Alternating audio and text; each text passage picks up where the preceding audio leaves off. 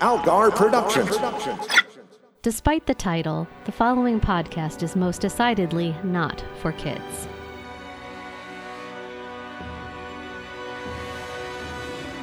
This is the Kids Love Batman podcast with your hosts, Matt Robotham and Ron Algar Watt.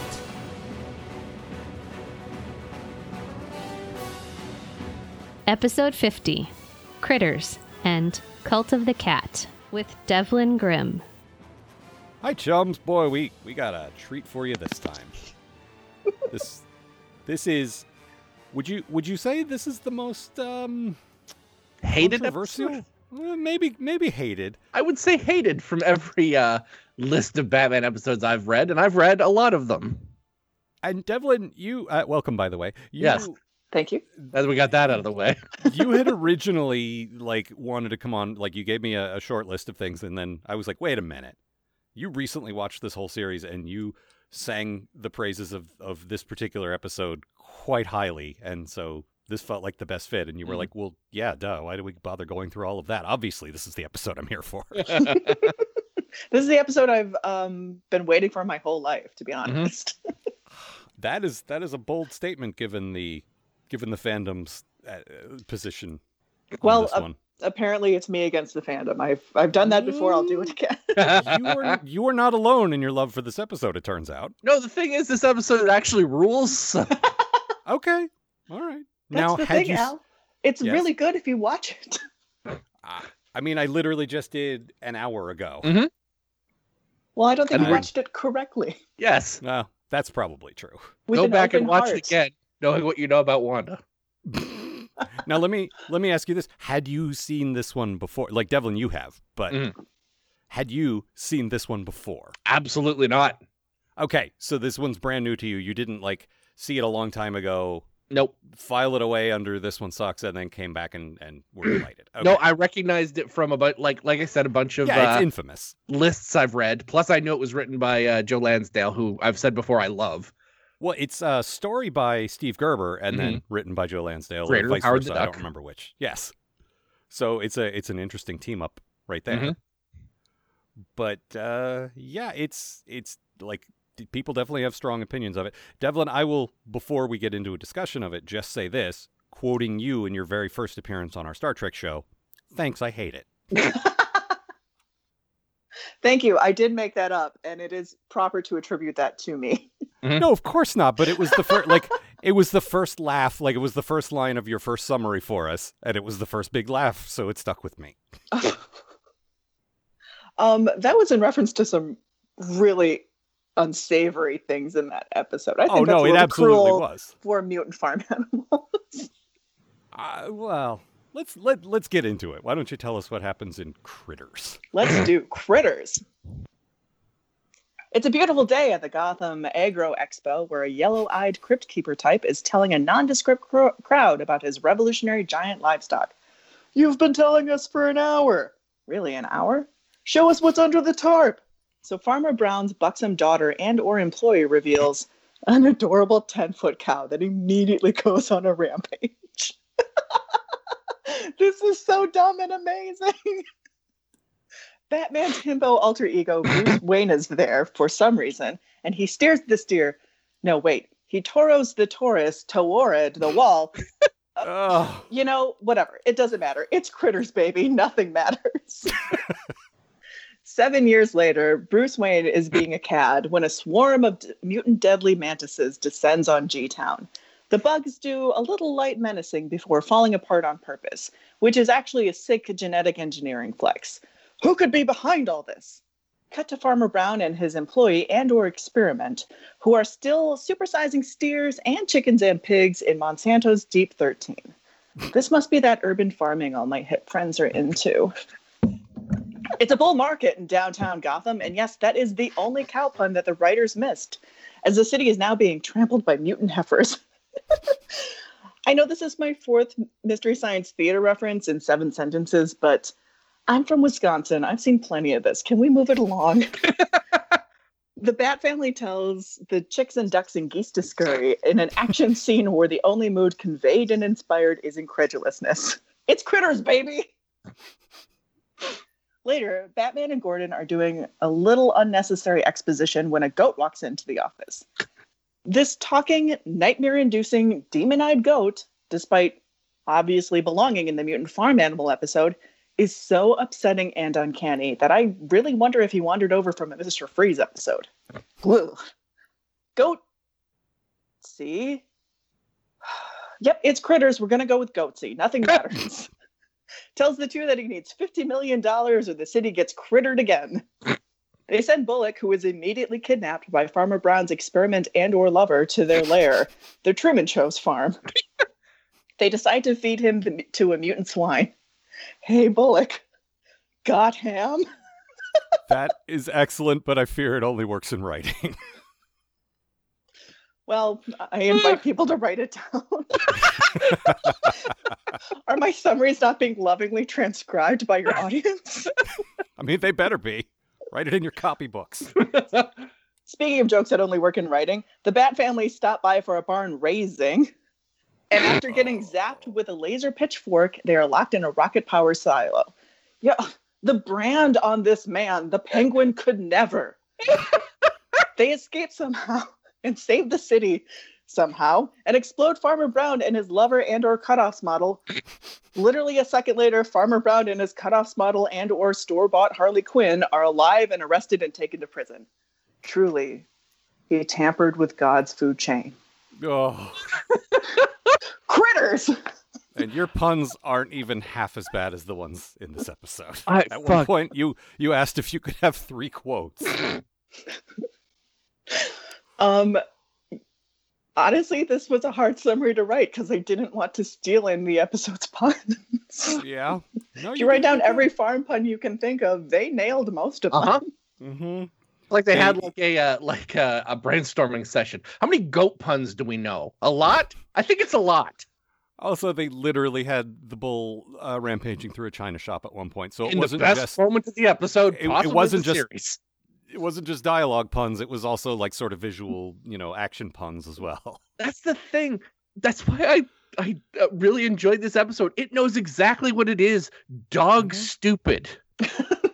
This is really my good thing. And honestly, okay. my favorite genre of anything is extremely stupid concept that is lovingly created um, mm-hmm. and like taken totally seriously, and this is that the just like the totality of the execution. They have new music, they have like ominous fiddle music, mm-hmm. they have just like a thousand puns per scene.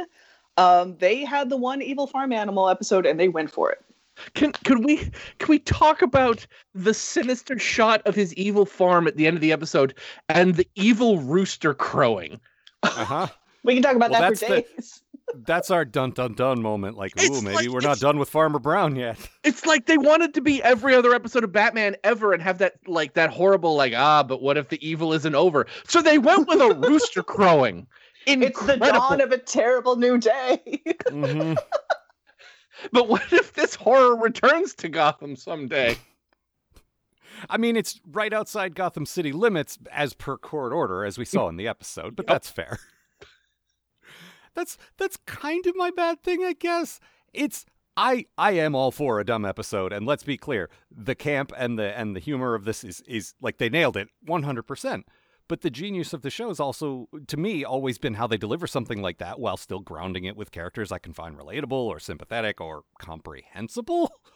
Like Farmer Brown's whole deal seems to be, I made monsters and you didn't like my monsters, so I made some more monsters. Like.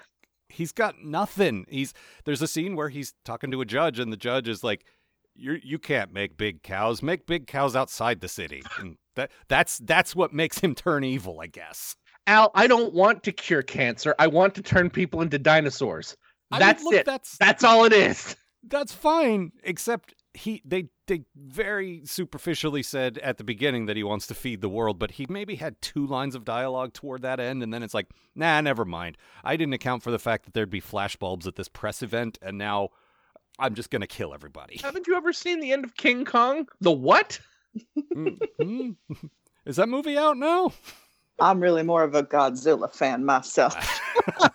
Love them kaijus. Love them kaijus. Now, now here's the thing, because I think it's insulting to make a movie about any kind of giant animal. I am trying to do God's own work over here, and you people are just showing me movies about how a giant ape will come and kill everybody. Ooh. Mm, now, I was a fan of the racism, being as I am a Southern stereotype. But everything else about that movie I find deeply offensive. However, not unlike the kaiju, an amoral force of nature, uh, my giant swine are very much doing their own thing. Rutting about in your yard. Now give me fifty million dollars. Also, I, Devlin, I very much appreciate you pointing out that uh, his farm looks like uh, the end of The Truman Show, because that is exactly the connection that I made. I love the design on that. Uh-huh. I love the design on everything. No, the they design thought about, is like, excellent. An evil mad scientist farm, and they made it. Yep. Mm-hmm. And they the, did not pull any punches. The, He's the, whittling two-headed monsters. Oh, my God. It's so good. That, uh, everything about this dude is exact, like, it's the most him it could be. Yeah, and it's all right. Perfect.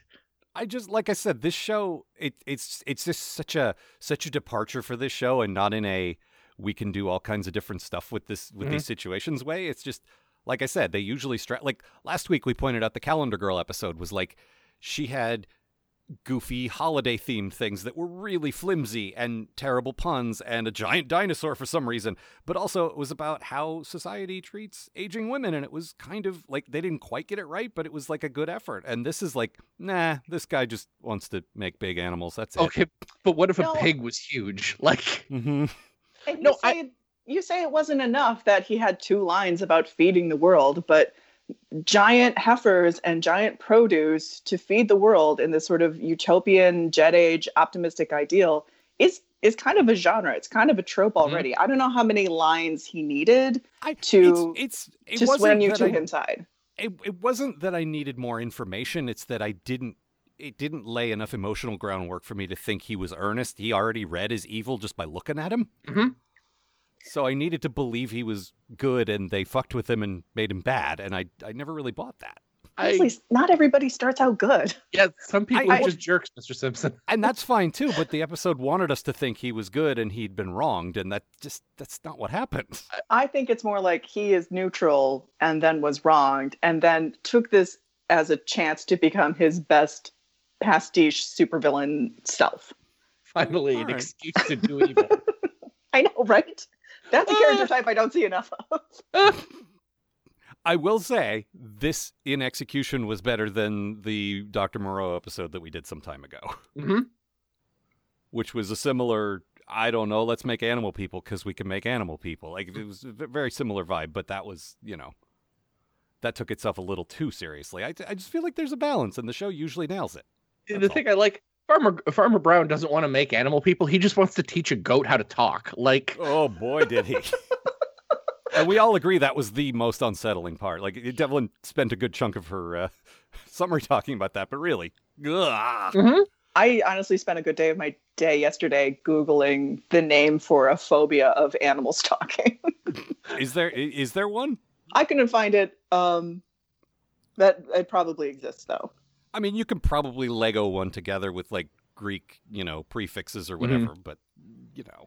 Yeah, I, I, you know, I'd have to get my Latin dictionary from the other room, so. Oh, yeah. Get that. I gave up. Yeah. What you need to do is breed some sort of a giant animal to go get you the dictionary.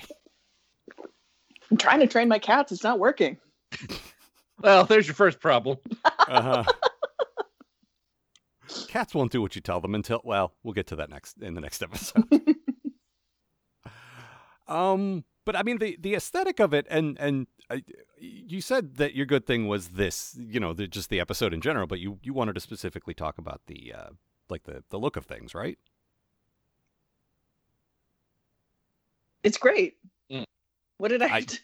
no, no, um, it's just sort of my, my good thing is not just the episode and that. Oh, it no, no, sorry. I, I exists. Oh, yeah. No, my, my good thing. Oh yeah. Yeah. Sorry. Sorry. Sorry about that. Uh, I love I, I the big animals look great, and mm-hmm. also weirdly drawn by Jack Kirby, which on top of everything else that's happening in this episode is a bizarre fucking choice. Like, not only like we're gonna make monster animals, but we're also going to make him look all fourth worldy. Like, what? Well, I think I think this team that was also working on Superman and probably was gearing up to start Justice League soon mm-hmm. was definitely influenced by, like, there's a lot of Kirby shit in Superman. There's a oh, lot yeah. of fourth world stuff. Darkseid shows up a bunch. All the Darkseid guys show up a bunch. So I feel like the same team probably had that on the brain, and they're like, well, this fits this pretty well. It just, it's weird here because, like, Batman is so non-Jack Kirby at all. Like, yeah. He maybe no, drew, we have drew the, that character still, once. He's still very Bruce Timm. Yeah. But then there's these weird fucking, like, Kirby-ass giant cows rampaging around, one of whom has a giant bell on, because well, if we're going to do things, we're going to do them right. Of course. I fucking... Okay, I want to send my giant cow in to rampage through Gotham City. Emma but also, Luke, I want people to know it's coming. Emmylou, get me the biggest bell you can find. No, we're that's gonna... too big.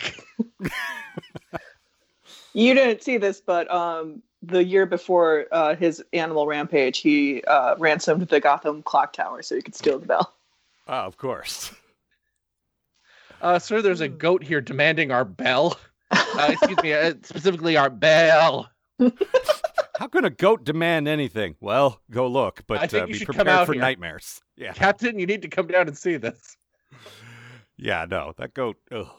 But I, I will agree with you. The the aesthetic was fantastic. Like, they really went for it. Um, mm-hmm. I would say about half the animation really worked, and some of it, because they were so ambitious and they were trying so much, like, outside the norm stuff, it didn't all work, and... some of it I thought kind of fell flat. Here's the issue with that. Um, rolling into my bad thing. Um, they can't mm-hmm. seem to figure out the scale on any of these giant animals. That was definitely a factor, yes. Um, yeah. Like, the big pig shrinks while Batgirl's riding it. Mm-hmm. Which, you know, might also be part of the, the biology of these things. Who knows? Sure. The incredible shrinking engineering... size. Yeah. Mm-hmm. Yeah. The engineering wore off in mid-fight, I mm-hmm. guess. I don't know. I um I bred them to do that. Just like I made the mantises fall apart. It's actually a really good thing. Sh- shut I just, up. I just couldn't stop doing Zorak voices the whole time mantises were walking up the city. Kicking it. What were you doing in Hattiesburg? Hey, how's it going? I'm just gonna go hang out by the dumpster now. Every time I do this, it costs the W B two hundred dollars. uh, my arms fell off. I mean, you know, if Brack showed up in this episode, it would just be like, yeah, okay, fine. If Brack showed up in this episode, it would be incredible. Uh, my good thing is, at one point, Harvey Bullock literally scratches his head with the barrel of his gun like the cop in Plan nine from Outer Space.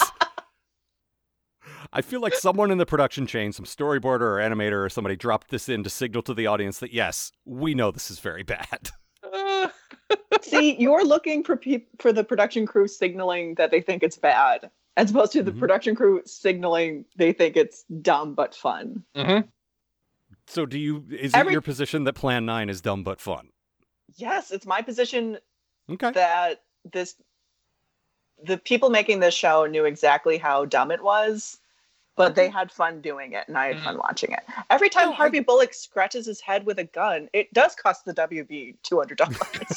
Like, yeah, but they show... don't just like throw in animation jokes um, as a secret code. They're very well thought out. Nah, but this show like throws money at all kinds of things, like little flourishes that don't matter. We try to point those out when we can, but uh, you, you know, I don't know. I just, uh, I don't know. Like I said, I thought it was fun. I really did. All the fun sequences were fun. I just I could have maybe used something a little more. I don't know. There wasn't enough pathos, I know. I But like even even just a, a, a tiny amount as a treat. That's all. Killer Chicken did not go on a hero's journey. I understand. No, I will tell you what the uh, what the, the only thing this episode was missing was. And it's Batman saying to Gordon, I'm telling you, Jim, it was a giant chicken. Yeah, I... I remember at the time thinking there, there should have been a Chicken Boo reference, given all the cross-pollination between mm-hmm. this and Animaniacs and Tiny Toons and all mm-hmm. that stuff. You know, Barbara Gordon, Gordon's a big uh, Pinky and the Brain fan. We've seen that. Yeah, that's true. Um, there was definitely a weird, very specific vibe of, like, every like about half the Playboy models from the mid seventies to the early eighties had this weird hee-haw vibe where it's like, here's the corn-fed gals of Nebraska or whatever, and that was Ellie Mae or Jimmy Sue or whatever sure. the hell her name was. Also, Devlin, I love your your runner of her of his something slash something else. That was fun. Yeah, what is their relationship? And also, please don't tell me. Uh-huh. Yeah. We don't need I mean, to... we all assume daughter, but who knows? Speaking of stuff we don't need to dig too deep into. Mm-hmm. I mean, if anything, they should have gone for the American Gothic daughter, who just looks, like, plain and sad. Mm-hmm. Or well, had two of them. Everyone... She's mad that everyone thinks she's married to that guy. No, he's trying to marry her off. That's why they commissioned the painting. Uh, but see, that's like you, you get the two daughters that way, and then you have the, the contrast. You have like uh, Two-Face with his uh, hench girls, uh, Sugar and Spice or whatever. You know? Mm-hmm. Oh, you have the two daughters, and then they have a complex relationship, and then suddenly you have your Ibsen. Mm-hmm. There you go. Amazing. Mm-hmm. Was that a BoJack reference on top of everything else? That's absolutely a BoJack reference. Very good. Uh, it's all for you and your slavish devotion to psychoanalytic uh, text. Yeah, that's it. That's what I want, and not just two lines of dialogue. Absolutely. Mm-hmm. Well, the two lines of dialogue that set him up as a hero weren't good enough for you. Probably because he was all like, uh, uh, y'all come back now, you hear, darling, marry my cousin. These colors don't run. Like, Ugh. Shut up, man. Well, you loved Southern Robot Guy. Why can't Southern Genetic Engineering Guy be smart? What I liked about Southern Robot Guy was that he wasn't a caricature. It just was a dude who happened to have a Southern accent, but he was actually smart, which you never see. This guy's also smart. He taught a goat how to talk. Maybe. Or maybe his daughter, question marks, did all that. Maybe he's just the face of the brand. Don't tell maybe no one, but actually I made the goat talk. The rocket silo was my idea for some reason. Sounded like a you know, silo t- taking off.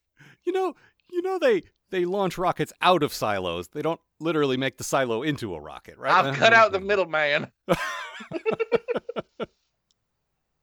I find it's more cost effective this way. Uh, what? And, of course, I pointed this out on social media, but uh, we, we had a run through like a uh, some kind of a factory food. I don't know. It's like a food processing place. And uh, they had three big vats labeled B, B, and Q, because that's how you make barbecue. The bar, the B, and the Q. Come on, Yeah, dude. One part B, one part other B, and one part Q. That's how you make it. Here at Barbecue Incorporated, we put extra B into the B B Q. No, that's a typo. That barbecue sauce also looked... exactly like blood, like cartoons. It did. I mean, it easily could have been. They were slaughtering animals there. I'm, I'm sure that was that was a very deliberate. Like, oh, mm, we can have red fluid if it's not blood. Got it. Okay. Right, we barbecue just need... on the side of the building. Yeah, Make no, a real we just need Batman to run into a condiment factory, and we're all set. Not my favorite children's book, Batman and the Condiment Factory. Uh, Condiment else? King is here to kill, kill your mutant chickens. You didn't expect me to spray it with sweet and sour sauce, did you? I didn't expect you to come back at all, actually. There's a lot I didn't expect to see today, if I'm being honest. uh, that's about all I have. What about you guys? Yeah. Um. This guy is... Uh, Farmer Brown, the very definition of a Joe R. Lansdale character, in that he has a black hat. Okay, I was I'm not familiar with Joe R. Lansdale's work. What can you can you sort of? He does a lot of like uh like hillbilly and like sort of Texas uh true or uh, not true crime, fake crime. The other one. Okay. False crime. Uh, yeah, I've just I've read a lot of like I've read a lot of his stuff and a lot of adaptations of his stuff, and it's like I've seen this guy a lot. Well, I don't mind that if you're getting a, you know, a writer with a very specific mm. aesthetic and you say, look, this is what you do best. Like, go nuts. Put him in. It's fine. All right. Mm-hmm. We're going to we're gonna pair you up with the Howard the Duck guy. I think you guys will really come up with something oh, special. Finally. Chance to work with Howard the Duck.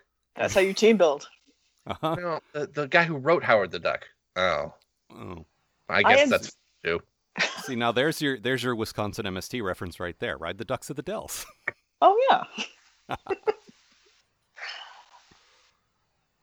I am disappointed and... that they did mantises and we didn't get giant ducks and giant alpacas. Oh, yeah, there are other farm animals they didn't get to. They definitely yeah. didn't have to do bugs. That is giant that is sheep. Oh my god, mm-hmm. so cute! I thought I thought the thing at the beginning at the uh, at the expo was a sheep. Actually, yeah, that's I what I thought too. Actually, yeah. He was so huggable, mm-hmm. right? I want to ride him. You just get lost in the like the pillowy wool, just like oh. just sink down right down. Oh. Uh-huh. Yeah. All right. Uh, well, you did apparently, Devlin, only uh, pick one quote after all. What did you What did you go with? Oh, I went with um, the sick, ominous strings and the terrifying talking goat. Howdy, howdy, howdy. Good Lord. fifty million in unmarked bills. The docks tonight or the bugs come back for good. Yeah. I would not be at all surprised if that goat gave somebody nightmares, and, and one of you seemed to have put that in the uh, Kids Love Batman slot here. Kids love goats. Yeah. They're abs- if you had seen this show, like when you were watching the rest of it, when you were eight or whatever, like, would you have woken up with night terrors for like the rest of your life? Tell me, Batman, would you like to live deliciously? Tell me about the goats. Are they silent? You still hear the bog of the goats, Clarice. No. So I grew up in a town that was like an actual city, um, county seat, university football team. But we also mm-hmm. had um, just like an aggressively agriculture culture. Sure. So we had to do mm-hmm. like breakfast on the farm and milk mm-hmm. cows and things mm-hmm. in high school. Mm-hmm. Did you guys have to do that? Is that a thing? Uh, I grew up out in the sticks, and the, we had an actual day off from school for the county fair, where wow. you would see the prize pigs and so forth. So yes, a bit. We did. Oh. We didn't actually do any of the hands-on stuff, but there was some of that. Mm. Did you go to the gene splicing tent? Uh, there was always such a line for that. Is the thing I wanted to.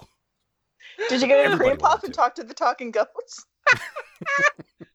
Oh, the talking goats did like the um, uh, the the announcements, like you know, uh, uh, the raffle is at eight o'clock, you know, stuff like that. there's a there's y'all a missing... come back. Yeah, there's a missing child here. We know because we took her. There's a oh, Nissan the Versa with its lights on in the parking lot. The weirdest thing is that's what I drive, a Nissan Versa. Also. One of our versions of that goat is much more sinister than the other two. Funny that. Oh, uh, one more thing. Devlin, you had one more M S T connection here, apparently. Oh, yeah. I didn't even do this on purpose. Oh. Um, the guy who voiced Farmer Brown and his amazing wandering accent, Peter Breck, who was in a million cowboy shows because he's just that age of an actor, was also... Um, the psychopathic Mooney and the Beatniks, which was on M S T three K. Oh my God. No. Now, the Beatniks, if I'm not mistaken, has that whole regrettable assault scene, yes? Is that the one I'm thinking of? They didn't have to take like twenty minutes out of it or something? That might be the one. Yeah, I think I've skipped that one because I've heard it's real bad, but like not, not bad in a bad movie way, but bad in a, just a regrettable way, but... I mean, I, I know the zombie one with Adam West has that for sure. Oh, mm-hmm. God, that's right. Yeah. It also has Adam West, though, which means you can't really take anything seriously at all. No, all... you can take that scene seriously. You have permission. Um, well, all right. Honestly, everything I know about Beatniks is overwritten by the killer soundtrack, which is, um, what is it, like, leather coat, bum, bum, bum, bum, bum, oh, God, ducktail yep. hair, bum, bum, bum, bum. Uh, delightful. All right. Moving forward, I suppose, to... Oh, well, someone seems to have crossed out the word cat and written in the word cow. Oh. Who could have done this? Some trickster I'm got into cow. the document. Let's see who has right access to this document. Mm-hmm. I will say a strike-through joke is among our favorite kinds of jokes. Oh, yeah. In our in the episode guides we did for Star Trek years ago, like about half the pages have a dumb... write one thing, then cross it out and write something else, because that's the height of comedy to us. You would have thought uh, that the dawn of the computer would have done away with the strike-through joke, but no, it just made it stronger. No, that's when I discovered, like, in a pull-down menu, strike-through. Oh, mm-hmm. oh, excellent. Oh. I mean, no, they I, hide yeah. it, because mm-hmm. they know the power of it. Mm-hmm. There's no command code. That's true. All right, but it is actually, believe it or not, Cult of the Cat. Here we go. Cat people. I think we can do better than cat people, guys. Our story opens like all Catwoman stories open, with Catwoman stealing a cat statue. See, now this is a motive for a villain, someone who's compelled to steal things shaped like her favorite animal. Selina's being chased by guys who are a bit, little bit Black Panther, a little bit Wolverine, and a little bit those ninjas from the Tick comic who disguise themselves as a hedge. And she's being chased through an endless, badly textured maze like she's playing Doom, or Wolfenstein, or... Wait, what was that terrible late nineties game with all the mazes? Oh, all of them? Okay, then. After... taming a panther, which seems like a power, but really it's just because she keeps a generous quantity of wet cat food inside one of her gloves at all times, she manages to escape. She then flees to the safe... Yep. Old sausage gloves. That's a double reference there. Uh, she then flees to the safest place she knows, inside Batman's car. She explains to Batman that there's this sinister cult that worships cats, and for some reason they've gotten it into their heads to persecute her. Is it because you stole some cat-shaped object from them, asks Batman, and Selina responds by twirling her hair, giving him big cartoon doe eyes, and possibly licking a giant lollipop. So Batman sighs and promises to help her only if she gives back everything she's ever stolen, and then he just believes her when she says she will. If I were writing this episode, this is where I'd have Nightwing show up and wag a disapproving finger at Batman, reminding him that Selina can't be trusted. But I didn't write this episode, and you can tell because it's time for another boring fight sequence. Selina gets knocked out and I take a little nap, and when we both wake up, she's in the castle stronghold of the titular Cult of the Cat, which, as far as I can tell, is a bunch of white people appropriating ancient Egyptian culture for some reason. Possibly because they're all dating me when I was about nineteen, and apparently I had a type. They're all about to sacrifice Catwoman to their finicky, anus-licking god when she discovers the weakness that all cult people have, asking them about their religion. Suddenly their leader, who's like an animated version of that dude, Romulan Chad from Star Trek Picard, complete with seething, largely useless hot sister, pivots dramatically and starts talking about how amazing their cult is, and it's not really a cult at all, and why don't you just take the master bedroom that's decorated with all, all manner of priceless cat artifacts, and also here's a giant sack for you to stuff things into. Then Batman shows up and Catwoman beans him in the noggin with a giant sack filled with priceless cat artifacts. Naturally, he's dumped into an arena, like you do, where he's expected to fight a saber-toothed tiger to the death. There's no hope for our heroic Dark Knight now, unless someone with whom he has a complicated romantic slash sexual history shows up with half a glove stuffed with Fancy Feast. Then that happens. And then Catwoman escapes with a bunch of priceless cat artifacts, and the tiger turns on the bad guys, and things draw to their inevitable close. Batman takes his shirt off to have a chat with Jim, who expresses disgust over the concept of due process, which is really something I could have done without. Then we catch one last glimpse of Selina, the final in this series, and because of dumb legal issues, possibly the final time we'll see her at all in this animated universe. And she's obviously used her ill-gotten gains to get herself a mid-range hotel room and buy two different kinds of caviar for her cat. Obviously, because that's what you do. I love that shot so much. If this is the last time we see Catwoman, I'm, I'm fine I'm pretty with it. Sure it is, because, you know, we have that weird bat embargo because there's a yep. different Batman show happening. Mm-hmm. Yeah. It's like, this Sorry, is how ahead. I want her to go out, in a yep. hotel surrounded by jewels. Also, uh, Devlin, I, I saw in your notes that, that you loved that, and I did think, well, I'm making fun of her for doing this after getting a bunch of money, but I bet you would do something very similar. Oh, yeah. I would find... Um... the most affordable hotel with the roundest bed that I could spread jewels all over and just like uh-huh. hang out with my cats. Mm-hmm. That sounds like but, the dream. Buy like the fanciest caviar and feed it to your cat. Yeah. James Bond villain, but like sad lady edition. Let's go. Yeah. I, that is kind of your aesthetic now that I say it that way.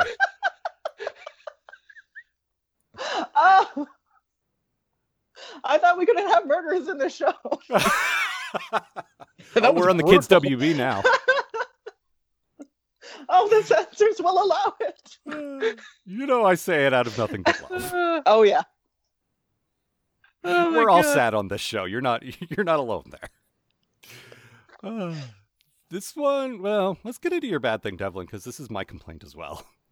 this episode was kind of boring. Mm-hmm. um, I thought at first I was coming off the high of Critters and I couldn't appreciate it, but I rewatched it and it, it's, yeah, it's just stuff I've seen before and I don't care about it. I've seen cults mm-hmm. before. I've seen Wolverine claws before. I've seen mm-hmm. ninjas before. There was nothing new or vibrant about it. I mean, Al, you mentioned this in your summary. It really feels like everything was taken from somewhere else, you know? Yeah, no, we've done... Cult- you're, you're right, Devlin. We've done cults in this show, and mm-hmm. we will do cults again. Like, we had... I mean, Ra's al Ghul's stuff is probably the best version of that, the best mm-hmm. possible, like, uh, iteration of that. And then in Batman Beyond, they get really stuck on... And they're actually called Cobra, even though they have nothing to do with the G I. Joe version, but they're just snake guys like these cat guys. Mm-hmm. So, like, this universe loves that, but this might be one of the weakest versions of that. Like, find an animal and then be super into it. Yep. I'd be real bad when Catwoman steals the statue of it. I mean, you've got a bunch of cat-shaped things, and you, you've set up shop in Gotham. What did you expect, really? I, I have a note here that's like, do you not already own all of the cat statues? Just all cat statues. Mm-hmm. It's like and that last not... shot of the episode should be her rolling around in cat statues. Very this good. One's made of gold, and this one's just ceramic. I stole it from a uh, Bed Bath and Beyond. The important thing is I stole it. Mm-hmm. Uh-huh. I kind of like her. I like her whole deal in this one, but I like the fact that it feels like what they're doing is saying, I can't stop being bad, but then you realize, no, that's just the thing she's saying to Batman. She doesn't yeah. ever want to stop. I kind of like that. It's just like, oh, Batman, uh, why can't I stop doing crimes? Oh, right, because I, I love owning cat shit and I hate paying for things. Yeah, she just thinks that might work on him. Mm-hmm. And it kind of does, so. She's not conflicted in the least, which I love. Mm-hmm. I understand her whole thing is like slinking about and being sexy, which mm-hmm. honestly seems a little exhausting to me, but this whole episode, she just seems to be making bad choices and getting deeper and deeper into a bad situation. It's not really fun to watch. But I, she's having a great time doing yeah, it. So that part I actually like. I like like they give her very cat-like uh, motivations, which are this is the latest thing that has caught my attention, and I'm not thinking any further ahead than right now. And that's that seems to be her entire like everything she does is immediately right now. This is the most interesting uh, uh, thing in my field of vision, and. Uh, That's as far ahead as I'm, I'm prepared to plan.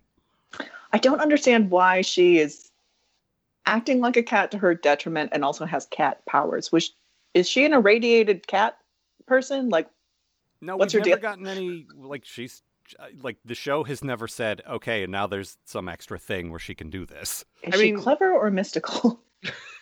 I mean, this is my good thing.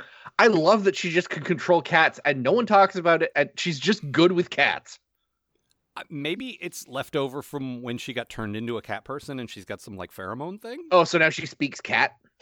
Or or just generally can put them at their ease because she's, you know, pheromones or whatever. But, I mean, like, I've seen two cats together and they f- always fucking hate each other. Yeah, that's true. I don't know. I, I, I did enjoy it as well, though. I liked, and, and you're absolutely right. They did set up, like, at the beginning they showed her with the panther, which... Come on, stupid cult. First of all, mm-hmm. you, you put a panther after Catwoman. That's probably not going to work the way you think. But once you've done that, don't then take out a saber-toothed tiger. Like, you you already tried this trick, man. We're a cat cult. All we know is cats. Yeah, all they know is cats. Well, I guess that's fair. Guess who we bought this giant saber-toothed tiger from? Well, they did I'll give mention... you a hint. He just went to jail. they, it was it was a clearance sale to uh, to pay his bail. They did mention that it had been genetically engineered also. It wasn't just mm-hmm. like they found one preserved in ice or something. Like, no, they made this one fresh. I mean, that's usually how you get, like, your mammoths or whatever. You've oh, sure. A, you know. No, uh, the saber-toothed tiger was frozen. It was frozen after trying to defeat the Red Skull. Uh-huh. You steal it from the basement of the Natural History Museum, of course. Yeah, right, of course. And then you animate it with electricity or something. Mm-hmm. I don't know. Yeah, science. You know, science. Yeah, but no, they made one fresh. Mm-hmm. Uh, still got that new cat smell. It's really a kitten. Aw. Uh-huh. Just give him a giant ball of yarn to play with. My good thing is, so when Batman's in the arena, and it is a full-on, like... Oh, yeah. Like, Cobra-style, welcome to the arena of sport. Like, I can't... I, I know I'm not the only one who spotted this. I saw it in at least one of your notes, but the, the music takes a bit of an Amok Time turn. It sure does. Which, for those of you unfamiliar with Star Trek, or, or maybe you don't remember that one, it's da-da-da-da-da-da, you know, the famous, like, Spock fighting music. Or as our friend Bob called that episode, Spock Amok, which is the very best still funny to this title day. Ever. Yep. No, I really enjoyed, and, and Devlin, this kind of ties into your good thing, just her whole, like, there's a lot of very good animation touches on her in this episode mm. in particular. Mm-hmm. More than usual, I would say. Oh, yeah, definitely. She does have great voice acting and great sort of animated performance, and mm. I haven't been here to comment on the new style yet. I do love her, like, big, expressive cartoon eyes, and she lays her little ears flat sometimes. Mm-hmm. It's, you know, it's Which a very on-point execution. Which doesn't make any sense, but who cares? Yeah, it doesn't matter. Yeah, no. It's like Spider-Man's eyes. It doesn't yeah. matter. It conveys emotion. That's what it needs yeah. to do. Yep. Um, no, mostly, though, it looks like Sexy Goth Tintin, and I do have to say, seeing Catwoman and Batman next to each other, their designs look ridiculous. Like her his chin is as big as her head, which is bigger than her butt, which is bigger than his waist. There's they look like they're coming from different cartoons. Well, it's it's a lot like what we were just talking about in the previous one, where the Bruce Timm style and the uh, Jack Kirby style don't necessarily mesh. Like whatever Catwoman is kind of has that same problem. Mm-hmm. She does just look like she wandered in from the cartoon next door.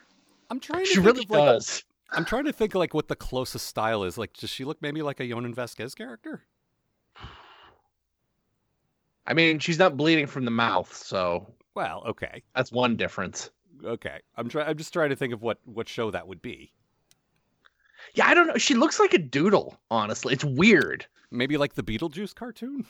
And it's like... like oh, a little bit. Yeah. Mm-hmm. Just the fact that she's got that, like, her, her face is just white. It's just like... Like, she just looks unfinished. Well, I know you're not a fan of that. I, I I'm like not. it. I, I enjoy it, but I understand. Like, it's definitely a huge departure, and, and I completely understand having a strong opinion that they changed it, whereas some of the some of the changes are just like, eh, this is simpler lines, that's all. But mm-hmm. no, this is a dramatic change. Um, but some of the animations on her I really liked, and, and some of the poses, like, when she's in the Batmobile, and it's like he came back from doing whatever he was doing, and she's just, mm-hmm. like, got her legs up in the air, like, Just, just like she could be batting string at that point. What's the, uh, what's the best pose to be discovered in? Yeah, exactly. And there's the moment where they're they're trying to climb out of something, and she jumps on his head and uses his head as the the like the the leaping off point to get higher up. And oh it's yeah, just so perfect. I love it. Her big move is jumping off of people's heads in this episode. Yeah, it's does it like very, five times. It's it's it it. serves double duty as making her look graceful and also like stripping the other person of their dignity completely. Mm-hmm. It's perfect. And there's a lot of, there's a lot of that. There's a lot of little things that she does that I think they put a little more work into her animation than usual. Mm-hmm. And I, I noticed it, and it's great. It's very good. Uh, um, let's see. Well, you, you already, we already talked a bit about the cultists. Do you have any further, like, I know that's your, You're bad. Yeah, they suck and they're boring, and they look like uh, they look like Black Panther, but with less intimidating ears. Mm-hmm. They suck and they're boring, and in my experience, cult leaders are just acting teachers who start dosing their students. So, I think we had that exact uh, origin in this in this series. That that might have been the uh, anim- like the Doctor Moreau episode. Come to think of it. um. I, well, along those lines, this is my bad thing. There are certain phrases that make me completely mentally check out of a story, and "we must sanctify it with blood" is well up there. Ugh, just ugh. You've just never heard it used in a good show. Correct. You have to find the uh, the one show where sanctifying something with blood makes it better. Okay, I'm I'm waiting.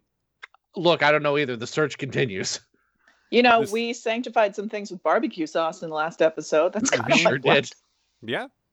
one hundred percent like pure B plus B plus Q. Mm-hmm. Yeah. Delicious. So the head of the cat cult was voiced by, his name is Scott Cleverden. which is his actual Lush. name, not a made-up, like, no, I'm smart, I'm Scott Cleverton. Wikipedia says he's, quote, best known as the angel Pyriel in the film The Prophecy three, colon, The Ascent, which is the saddest that thing is... I've ever read on Wikipedia. The, best the application known. of best known there. Mm-hmm. Yeah, that's what I mean. I mean, he has a very small filmography. He actually went on to voice some uh, characters in, I don't remember if it was Justice League or Batman Beyond, but he's one of the Royal Flush Gang, and he works mm. well there. I remember that. And he was apparently the voice of Carnage in the Spider-Man cartoon. Oh, dear. Yeah. Hello, I'm Cletus Cassidy. That's me, old Cletus. Yeah. As I'm recall, glad he's working. yeah, good, good, good for him. Good for him. Mm-hmm. No, get, look, get I'm paid, all about. Sir. Yeah, no, you know, I you mean, guys know me. I'm all about the voice actors. It just it doesn't feel like a good fit based on this is all. But well, maybe... and listen, you can't just live off of the goodwill of being in a Prophecy movie. Excuse me, The Prophecy three: colon, The Ascent. Oh, excuse the hell out of me. uh, I did love that. Um, Selina has gone past having her swanky um, uh, penthouse as her H Q, and now she lives in the Hello Kitty factory. Yeah. Checks out. I Was that not what it was meant to be? Like, just enough to not get sued, but pretty clearly the Hello yeah, Kitty thought, factory? I thought it was like a cat food factory that just had, like, cat pieces in it, because that's how factories well, roll in Gotham City. Big cartoon cat heads and stuff. So, yeah, yeah. You're, you, yeah that's a that's a valid point. You've seen the department store she used to work at. Well, I've seen it in a live action movie, not in not in this. Do you think she she's also... squatting there, or do you think she was the first to sign up for the like warehouse revitalization development? I oh. I guess just because I know hotels don't accept cat statues as uh Yeah, but at least earlier in the series, and there is still continuity, even though she looks different, she's still the same the same mm. guy she was before. She's rich. Like she's got legitimate wealth as well, which was part of her thing, is like she doesn't need to steal this stuff. Mm. She just does it for fun. Spent all her money on cat-shaped things. Mm-hmm. And then ran out of cat-shaped things and then just started stealing them instead. Mm-hmm. I guess I'm back. I guess I got to do one last job. Guess I'm back on the cat wagon. I've been uh, on the else? cat wagon. A lot of loose hair. She's on the cat train. Mm, with mm-hmm. the cat of the railway train. Uh, no, thank you. I'm sorry. You, uh, this isn't Flonk's podcast. mm-hmm. I oh, there's another little animation flair that I liked. Is um, they the cult had her shackled up, and she still managed to look like she was just sort of lounging around. Yep, that was excellent. Just uh, hanging out. Mm-hmm. Just like, yeah, you, you might have me chained up, but I'm still comfortable because, mm-hmm. hey. uh, so that cult guy, uh-huh. uh, Thomas Blake, supposed to be uh, Catman. Who uh, I, I apparently mistook for a Wildcat, entirely mm, different character. Yes. No, Catman in the comics. What's what's his deal? Is he a I, cult leader? He literally was just like a like nineteen fifties era. It's like, yeah, it's Catwoman, but he's a guy. He's kind of like Batman. He's got cat-shaped mm-hmm. gadgets. Uh, okay. If I recall correctly from my book on Batman, he uh, one of my many books on Batman, he mm-hmm. w- he rides around on a giant mechanical cat. So, you know. So not a car with a cat head on it, but an actual... Oh, he's like, got one of those too. But this is he like a like a mechanical bull, but it's a cat? Yeah. Oh, like mm. Katy Perry in the um, Super Bowl performance. Yeah, that's where he got it. Hey, you're only going to use that once, right? Can I have it when you're done? Yeah, a giant li- gold lion puppet I can have. Has anyone seen my giant gold lion puppet? Yoink. Does King Shark use Left Shark? Oh, damn it. I was trying it like, oh, God, it was left. What was it? Left. Fuck. Left Shark. Yeah, damn it. Welcome to twenty twenty-one. We're making Left Shark jokes. Look, man. Non-pizza Left Shark. I'm supposed to cat right in the end, cat. Left Shark. Oh, uh, Left Shark will never milkshake duck. Excellent. Uh, I have bad news here, Devlin. No. uh, we had this moment where Batman dragged one of the cultists back to the Batcave, then took off his blindfold and terrorized him with bats. I love that. You do. Okay, I have a question. Mm-hmm. Why? Terrorize people with bats enough. Um, I love a good shot of Batman being all like, "Oh, you like bats?" And they go, "No, no one does." And then a bunch of bats fly at them. Well, isn't this guy going to just become the new Batman now because he's been terrorized by bats? Yeah, isn't that what happens when you yeah. get by those yes, specific Carl. bats? I shall become one of these bats. What I like is he says, "Oh, your favorite animal's a cat. Well, guess what my favorite animal is." And like, I just imagined him saying, "Oh no, no, my no, I, I just work for the cat guys. My favorite animal's actually a giraffe." Oh, son of a bitch! Alfred, get me a giraffe. Very good, sir. I bought this giant one from that uh, farmer fellow. I'm going to terrorize you sale. with the most terrifying thing I can think of: a talking goat. I mean, a talking goat? Oh, God. No, wait, just wait till you see this. It's really scary. Hang on. I know it sounds stupid. Now. Oh, wait. He's got his gig at the county fair right now. I uh, oh, this is so come bad. back next week. Uh, Okay, so here's my Kids Love Batman moment. Yes. At one point, Cat Cult Shad leads Selina into this fancy bedroom with a four-poster bed and stops just short of saying, "Now let's fuck in that bed." Like, it's, it's so incredibly overt. Like, apart from Roxy Rocket, which mm-hmm. they you could very flimsily say, well, she's just excited because she's a thrill seeker. Like, we all knew what was going on there. Certainly but they, was. They could make that argument. Here, there's leading a woman into a bedroom, pointing mm-hmm. to the four-poster bed and saying, eh? Like, there's there's nothing else that could mean.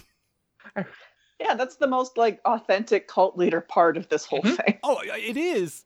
And, except for the part that he, like, you know, acknowledges her consent, and she says, "Not right now," and he says, "Okay," and leaves. That's that's the part they got wrong.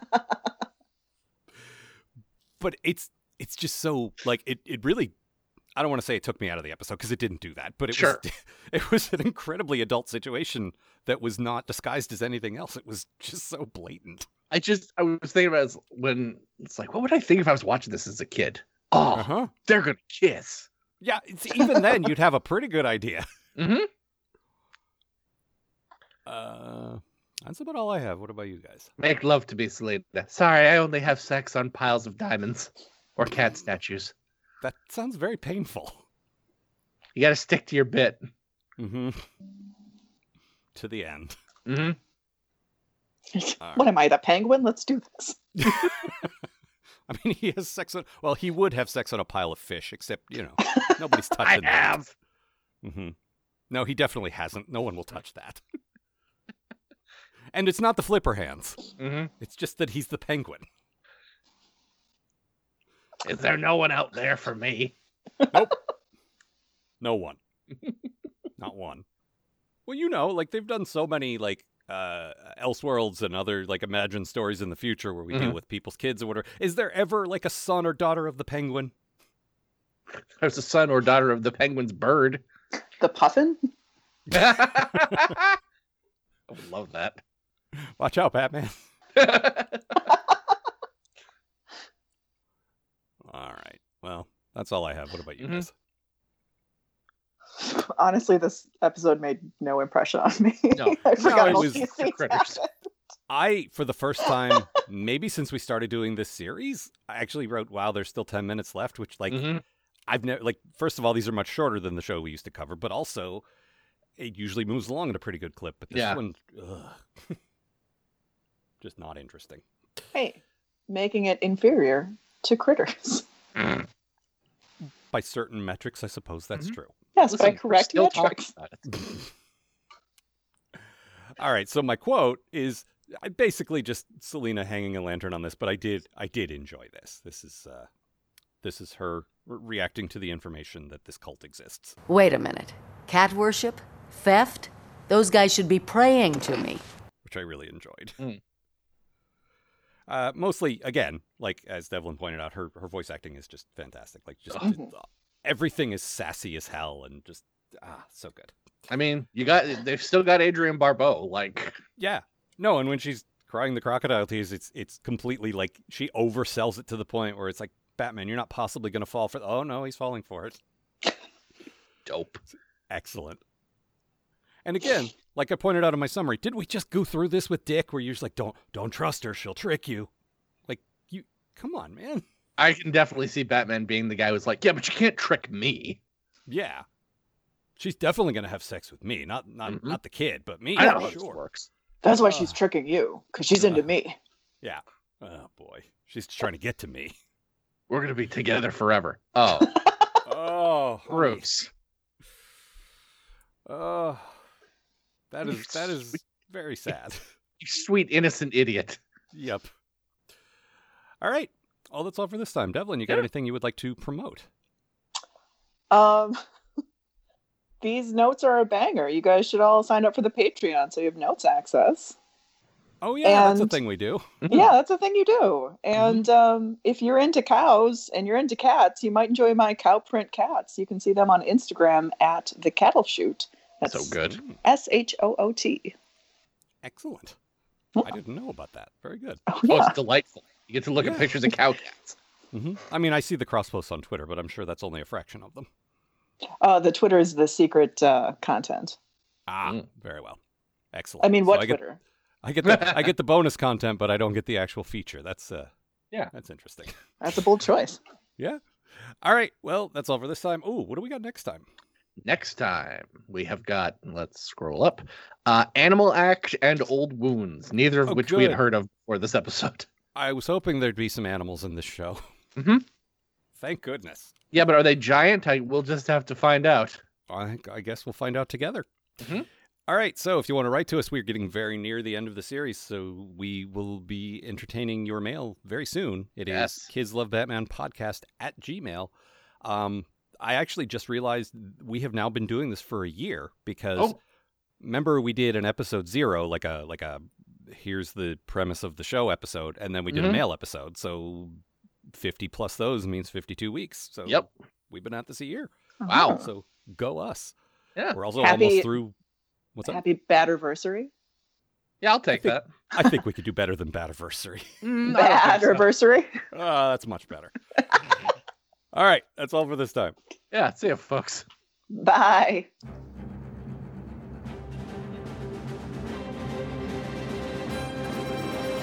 For more information about this show and the people who make it, visit kids love batman dot com. To provide financial support for this show and all of the shows produced by Algar Productions, consider a pledge at patreon.com slash Algar. That's double A L G A R. The Kids Love Batman podcast is a co-production of Matt Robotham and Ron Algar Watt. Copyright twenty twenty, Algar Productions. Please don't sue us. We're just doing this for fun.